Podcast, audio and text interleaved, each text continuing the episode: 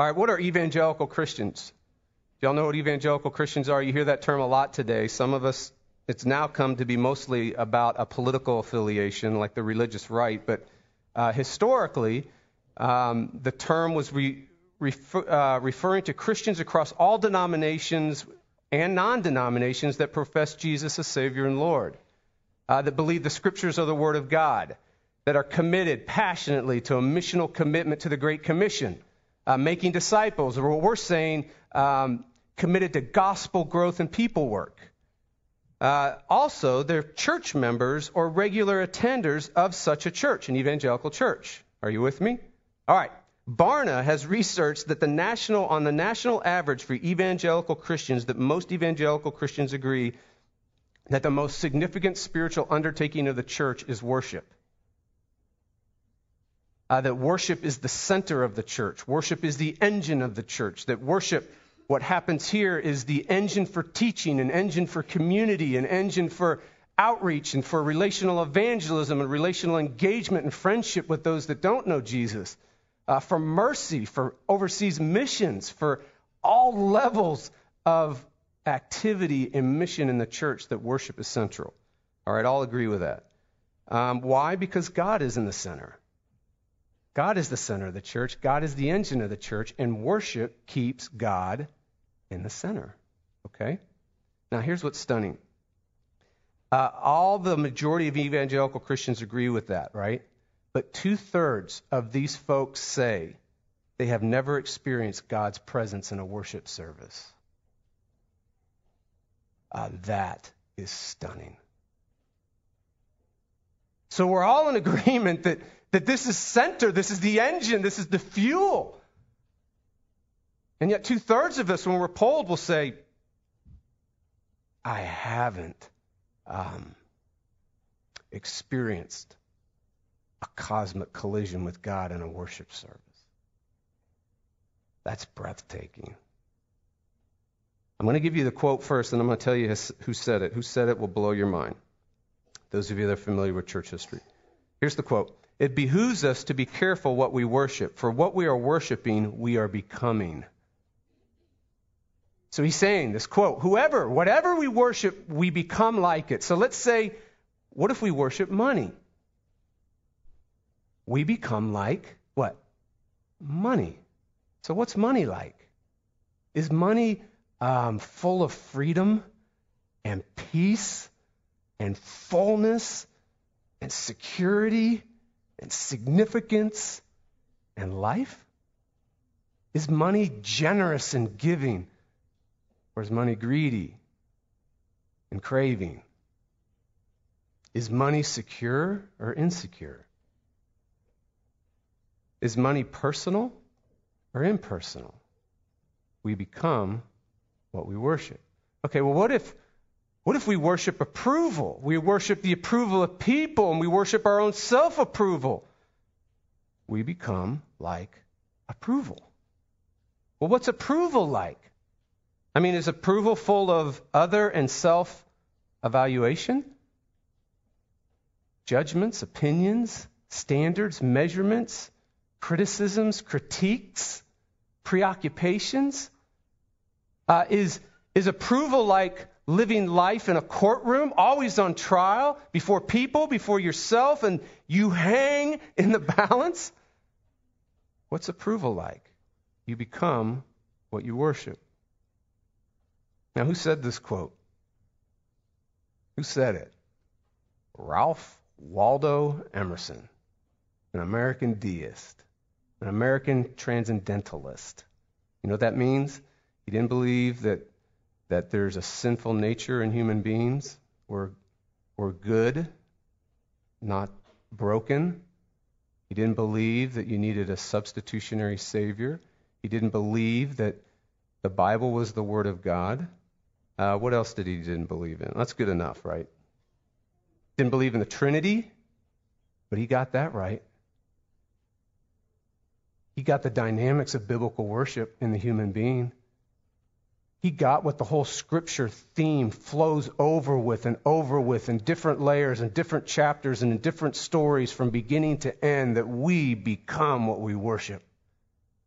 What do we worship? There's an old story about a man who dreamed an angel took him to church one Sunday, and there he saw the pianist playing vigorously, like Chris Matlock over here. Musicians playing their instruments skillfully. Uh, lead singers leading professionally. But he didn't hear a sound. Shockingly, he was like, What? So he quickly looked out and he said, He could see the congregation was singing, but again, no sound, no volume, no life he couldn't hear. He started getting nervous. And so when the preacher got up to preach and he stood to speak, he fixated on his lips and said, Yes, they're even moving. Pages are turning in his notes, but I don't hear a thing. There's no sound, there's no volume. It's utterly and completely mute. Nothing. So now he's completely confused and he is starting to hyperventilate and get a little anxious. So he turns to his angel um, counselor or supervisor or the guy that's with him and says, What's going on? And the angel said, This is the way it sounds to us in heaven.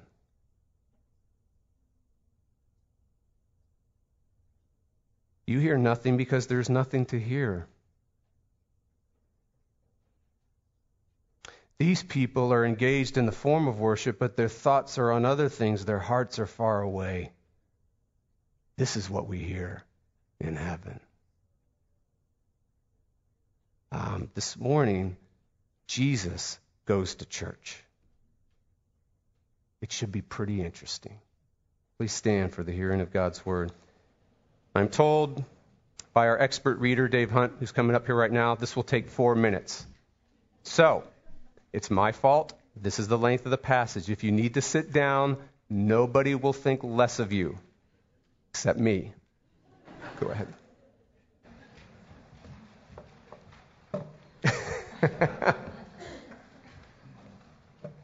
I should be gone by 11:08. From Mark 11. Now when they drew near to Jerusalem, to Bethphage and Bethany at the Mount of Olives, he sent two of his disciples and said to them, Go into the village in front of you, and immediately as you enter it, you'll find a colt tied on which no one has ever sat. Untie it and bring it. And if anyone says to you, Why are you doing this? say, The Lord has need of it, and we'll send it back here immediately. And they went away and found a colt tied at a door outside in the street, and they untied it. And some of those standing there said to them, What are you doing, untying the colt? And they told them what Jesus had said, and they let them go. And they brought the colt to Jesus, and they threw their cloaks on it, and he sat on it. And many spread their cloaks on the road, and others spread leafy branches that they had cut from the fields. And those who went before and those who followed were shouting, Hosanna! Blessed is he who comes in the name of the Lord. Blessed is the coming kingdom of our father David. Hosanna in the highest. And he entered Jerusalem and went into the temple. And when he looked around at everything, as it was already late, he went out to Bethany with the twelve. On the following day, when they came from Bethany, he was hungry. And seeing in the distance a fig tree in leaf, he went to see if he could find anything on it. When he came to it, he found nothing but leaves, for it was not the season for figs.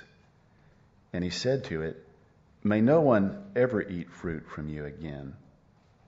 And his disciples heard it.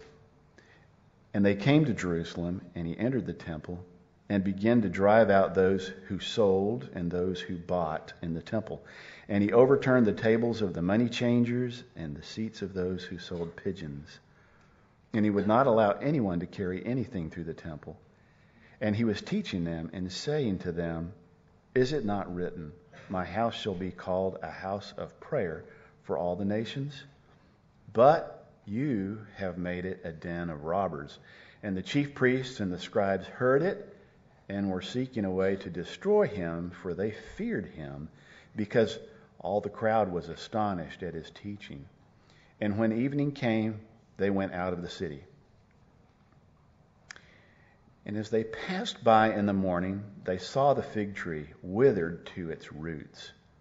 And Peter remembered and said to him, Rabbi, look, the fig tree that you cursed is withered. And Jesus answered them, Have faith in God. Truly I say to you, whoever says to this mountain, Be taken up and thrown into the sea, and does not doubt in his heart, but believes what he says, it will come to pass, it will be done for him. Therefore I tell you, whatever you ask in prayer, believe that you have received it, and it will be yours. And whenever you stand praying, forgive if you have anything against anyone, so that your Father who is also in heaven may forgive you your trespasses. And they came again to Jerusalem, and as he was walking in the temple, the chief priests and the scribes and the elders came to him, and they said to him, By what authority are you doing these things, or who gave you this authority to do them? And Jesus said to them, I will ask you one question. Answer me. And I will tell you by what authority I do these things. What was the baptism of John? From heaven or from man? Answer me. And they discussed it one with another. If we say from heaven, he will say, Why then do you not, did you not believe him? But if we say from man, they were afraid of the people, for they all held that John was really a prophet. So Jesus answered, so they answered Jesus, We do not know. And Jesus said to them, Neither will I tell you by what authority I do these things. The word of the Lord. Please be seated. Thanks, bro.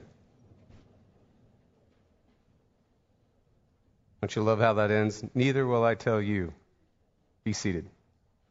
All right, let's pray. Lord, we thank you that uh, your word uh, works wonders, and we thank you that your word is full of wonders. And we ask that now you would unleash your spirit in such a way that you would capture our hearts and our minds, and that you would preach uh, deep into our souls and reach us with the wonders of you. And we ask this in Jesus' name. Amen. Okay, today, this morning, right now, in your text, begins a week in Jerusalem. We're finally here. We're in Jerusalem.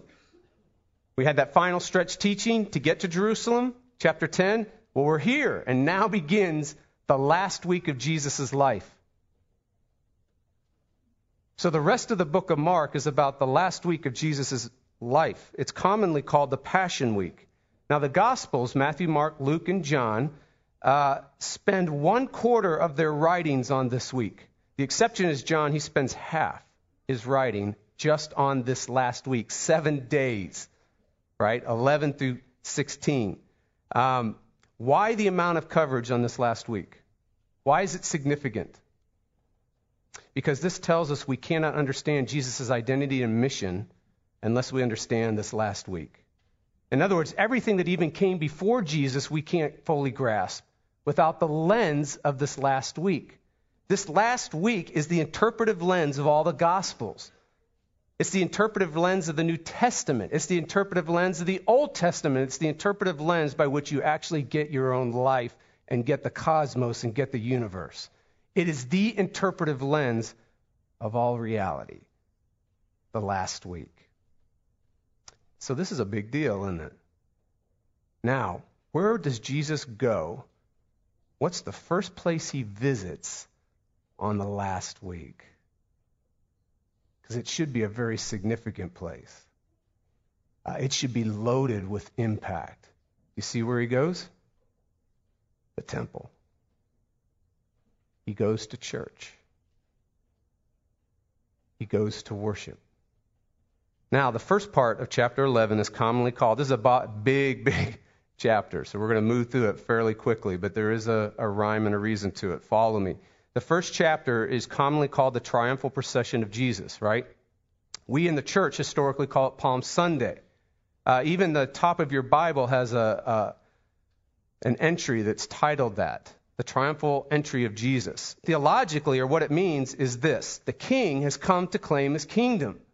I mean, look at verse 7. And they brought the colt to Jesus, threw their cloaks on it, and he sat on it. This is what kings do. Uh, this has been foretold in the Old Testament, and this is what ancient Near Eastern kings have done and Roman and Greco kings have done since the beginning of their civilizations. Kings come in on a colt to claim their kingdom.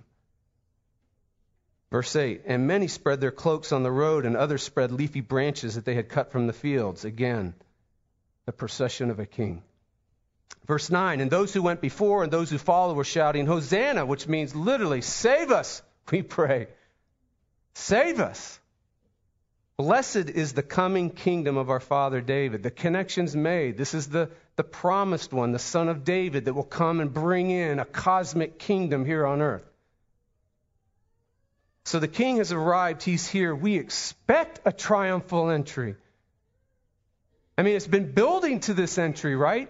And remember what the good news is. The good news is about a king that actually does good tidings and good things. He actually accomplishes what we don't accomplish. He actually performs what we can't. He actually defeats and crushes enemies. And all we can do is live in the good news that it's done for us. All we can do is say, He did it. He won. It's over. We're free, right? Incredible good news. Matthew says, when he's reporting on this account, the whole city was stirred and asked, Who is this? Luke reports that the city was electric. Luke actually says that the trees and the stones had to be held back from crying out. So there is a Narnia. There is Middle Earth. Animals do talk. Trees and rocks will speak, I guess. Right? But what's Mark's account is so noteworthy. Mark's account is different from all the other accounts, not in what it records happening, but what it records not happening. Mark's triumphal entry fizzles. It just fizzles. It comes to nothing. We're expecting a bang and we get a bust. Do you see that? It's anticlimactic. Verse 11. And he entered Jerusalem, and he went into the temple. And when he had looked around at everything, as it was already late, he went out to Bethany with the twelve. He just went home. Did you see that phrase? We've seen it before. He looked around at everything. Remember what looked around means. It's used six times of Jesus, and every time it's it's it's this vision in which Jesus looks around and he sees to the roots of everything, ultimate reality at its root. It's laid bare. It's like he has x ray vision. It's like he has the detail of an MRI. And he looks, and when he examines and he scrutinizes, he perceives, he sees all of reality, all the way down to the foundations, and all of reality down to the roots as it really is. And so the king comes into the city and the king comes to the temple and he has this commanding survey of the temple operation and the worship industry of Israel. And he walks away. He just walks away. So, why does Jesus walk away from the temple? Why does Jesus walk away from the worship industry of Israel? Chapter 11 gives us three reasons. That's why we have this big, huge chapter. There are three reasons here, and they're in each of those paragraphs that follow. The first reason I'm going to give to you, I'm going to give the reasons right out loud, and then we're going to see them. Are you ready? Here's the first reason. He walks away from the industry of worship in Israel because it has no power. There's no power in it. There's no fruitfulness in it. How do we know that? That's the point of the fig tree in 12 through 14. Look at your text in the bulletin. Now, this is the only miracle of destruction recorded in all the Gospels. There's not another miracle in all the Gospels where there's this cursing or what's called a miracle of destruction, historically. Philosopher Bertrand Russell said Jesus is acting in vindictive fury here because Jesus is blaming the tree for not having fruit. In other words, Jesus is blaming the tree for not meeting his needs. How selfish, the philosopher says. So Jesus doesn't get what he wants and he throws a temper tantrum. That's how Bertrand Russell sees it. And he says, he goes on to say, this is like so tarnishing to Jesus' character. It completely tarnishes who he is. So, what is going on there? I mean, is Russell right? If only Bertrand Russell would have read the first ever interpretation or earliest interpretation of this passage. In other words, when a, when a student of the Bible comes along and they read the Bible and then they write about it, it's called a commentary. The very first commentary on this passage happened in 5th century. So this is what, the 400s, right? And it's by a guy named Victor of Antioch. And he said, Victor said, it's an enacted parable, which means it's a parable that's acted out in real life. And so it's more than just speaking, it's a visible display of teaching in real life. And it's so impactful that notice when you go on, when we heard the rest of the reading, it greatly impacted the disciples. They were saying, Jesus, there's the fig tree. And they started remembering passages from the Old Testament when they were kids because of this enacted parable. So, what is it enacting? It's enacting the symbolization of barrenness in Israel's worship. It symbolizes that when you go to Israel's temple and you go to the worship service, you expect to see worship, but you don't. You expect to see power and fruitfulness, but you don't. Just like when you go up and you see a fig tree that has green leaves on it, you expect to find fruit. So the worship industry has the form of worship, but it doesn't have worship. It's doing everything right. But there's no worship. And so Jesus walks away from the temple because it has no power in it, it has no life in it, it has no fruitfulness in it. So, why does Jesus walk away from the temple? No power. Second reason the temple's getting in God's way. Do you see that? This is the point of Jesus going all MMA in the temple. Did you see that? Verse 15 through 19. We got an ultimate fight going on here. Here's what's so shocking about this passage not the sheer violence that's happened in the passage, not the fact that he's overturning and he's yelling and he's bringing and cracking whips and he's pushing people along and he's knocking stuff out of their hands. That's not what's most shocking. And he's doing this without sinning. I mean, how do you do that? Do not try that at home. There should be a warning at the bottom of this passage do not try at home. Only professional saviors can do this, right? He only can do this. And he does it sinlessly. That's not what's most shocking here. You know what's most shocking here? The business of the church. In this context, it's the worship business. The business of the church is getting in the way of God. That's what's shocking. In other words, the business of the church the worship of the church is getting in the way of the mission of God. So we got to ask ourselves, what's the mission? You know, what are we supposed to be a part of and not get in the way of? Even in a worship service. Here's the answer reaching the unchurched.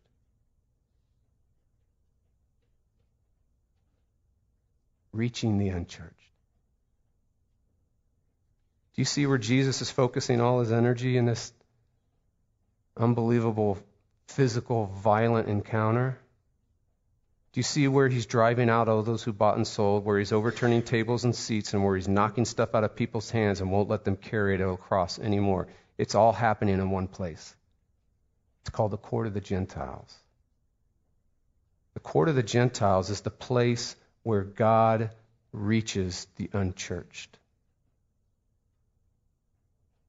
The court of the Gentiles is the place that God set up for the unchurched to find him.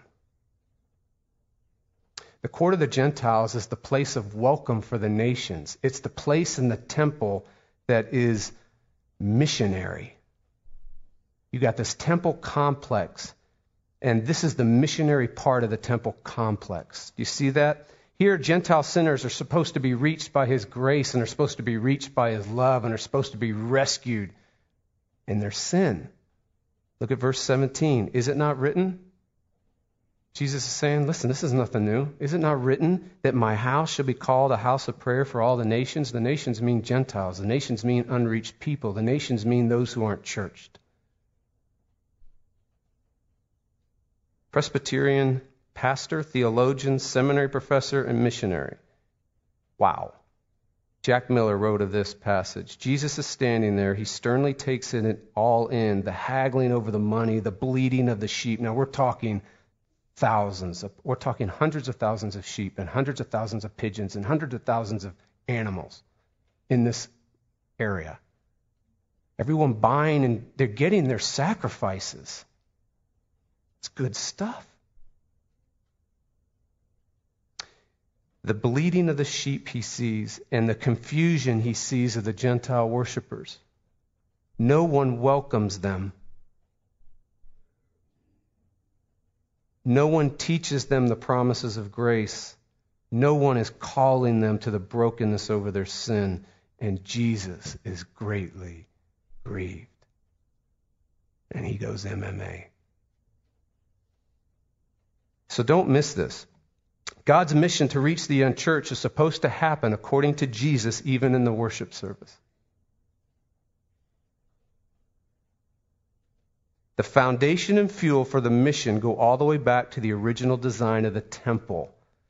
David and Solomon's design from God was to have a court of the Gentiles. It was the missionary part of the whole worship complex. It is the center, the temple is the center of the universe. It's not just the center of Israel, it was the center of the universe, and it was the center of worship because God is central, and God is the center, and God is the fuel of the church. And right there in the Old Testament, from the very earliest stages, was to reach the unreached. There is no worship, Jesus is saying, without mission. It is never, ever just about us here right now. It is always about us and always about our neighbor. It's always about us and it's always about those that aren't here. It's always about us and. It's not an either or. It's not a false choice between one or the other. Well, do we do seeker sensitive church or do we do traditional church? It's a false dichotomy. It's both and. Always. Always. All right. Why did Jesus walk away from the temple worship? No power, no mission, or getting in God's way to reach the unchurched. The third reason What's the third reason? You see it? It's going to start happening now in the rest of those passages. Here's the reason no Jesus, no gospel centered worship. This is the point of in 20 through 25. Do you see that where you have this faith moving mountains? It's kind of wild to think about. And what does that mean? It's not that your faith moves mountains, it's that your faith trusts in the mountain mover. In other words, faith moves mountains because faith embraces the one that does move mountains. Remember, that was the answer. They come up and they look at the, the withered fig tree and it's withered at the root, and Jesus turns to him and says, The exact opposite of this withering, the exact opposite of this cursing is faith in me, faith in God. It'll move mountains. In other words, primary spiritual fruitfulness comes from only one source the mountain mover. Building your life around one who moves mountains, power, life, spiritual fruitfulness. That's the point also of, you see that forgiveness part in verses 20 through 25? That's also the point here. Forgiveness moves hearts. Because forgiveness of sins is the primary feature of faith, because the primary feature of faith is actually pointing to the very essence of who God is. The forgiveness of sins gets to the very heart of God, that God loves sinners. He loves them. He doesn't hate them, or we wouldn't be here. The very center of Jesus' worship is the heartbeat of God, which is, I forgive, I forgive, I love to forgive, I pursue your forgiveness. I want to take out your sin. I delight to cover you. I want to remove it from you. I came to bear it for you, Jesus is saying. And then that's the last point of that whole authority challenge that's going on there with the religious leaders. There's only one authority. There's only one. And they're challenging it because they're seeing it. See what's happening? They've now seen him walk into and clear out the temple, the court of the Gentiles. They see how he's challenged. They see how he's carrying such authority, so they're going to challenge it. And this passage is basically saying there's only one who has ultimate authority. There's only one who has the authority to reach you. There's only one who has the power to rescue you. There's only one who can remake you. There's only one who can restore you. There's only one who has the power to create a worshiper, a real worshiper. There's only one. And Jesus' authority, which is questioned, what it means is this authority, actually, one of the roots of authority is author. That's in the word. So authority has author to it. And what it means is that Jesus has original power. Jesus has original authority. Jesus has, he's the original author. He's the original power. He's the original authority. He's not like, he didn't teach like, and he didn't act like, and he didn't move like those that work off secondary authority and secondary power, like the rabbis. They're working off the Torah. They might be gifted at it. They might enlighten you. They might help you. Teachers do that, but they're operating off secondary source material. I operate off secondary source material. Pastors, ministers, missionaries, Bible teachers, we are secondary teachers acting off primary source material. Right? And in professors, you know that you're working off of really secondary kind of material. Um, but Jesus is the original. He's the primary source material. He's the author. In other words, when he speaks, it is reality. And when he speaks, it reaches down into the foundations and roots of reality. When he goes out and speaks, his words go to the bottom of your heart and change it. When he speaks, it is reality. So when Jesus goes to the cross, his ultimate authority and power is seen and displayed in his death, and his death actually creates reality the reality of forgiveness of sins, and the reality of actually being free from sin, from its dominion and its control and its mastery. And when he rises from the dead, he ushers in reality. It is reality. It's ultimate reality. Now he unleashes an unearned righteousness that's more real than the seat you sit in. And so it is that. And he unleashes an unearned new life now. And he unleashes an unearned intimacy and love and friendship with God now. And he unleashes an unearned community and friendship with others now and a love for others that we didn't have before. These are now author like realities. He has ultimate authority, ultimate power. He creates it, He is it. He's not like the rest of those at that time. All right, so here's the, the wind up. Jesus walks away from religious worship. Why? Because it has no power, it has no mission. It actually gets in the way of God's mission, it gets in the way of reaching the unchurched. And then lastly, there's no Jesus. So, what's fascinating about all this, if you notice in your Bibles, what does it say? Jesus cleanses the temple when he goes in there. He's not cleansing the temple, he's not purifying it, he's replacing it. He's saying, This is going away because I'm the temple. I am the better temple. I'm not here to reform this thing. I'm not here to fix it and tweak it. I'm not here to make changes. I'm here to get rid of it because I'm the temple. When you put your trust in the true temple, you move mountains. Why? Because Jesus runs to that kind of faith. He never walks away. Amen.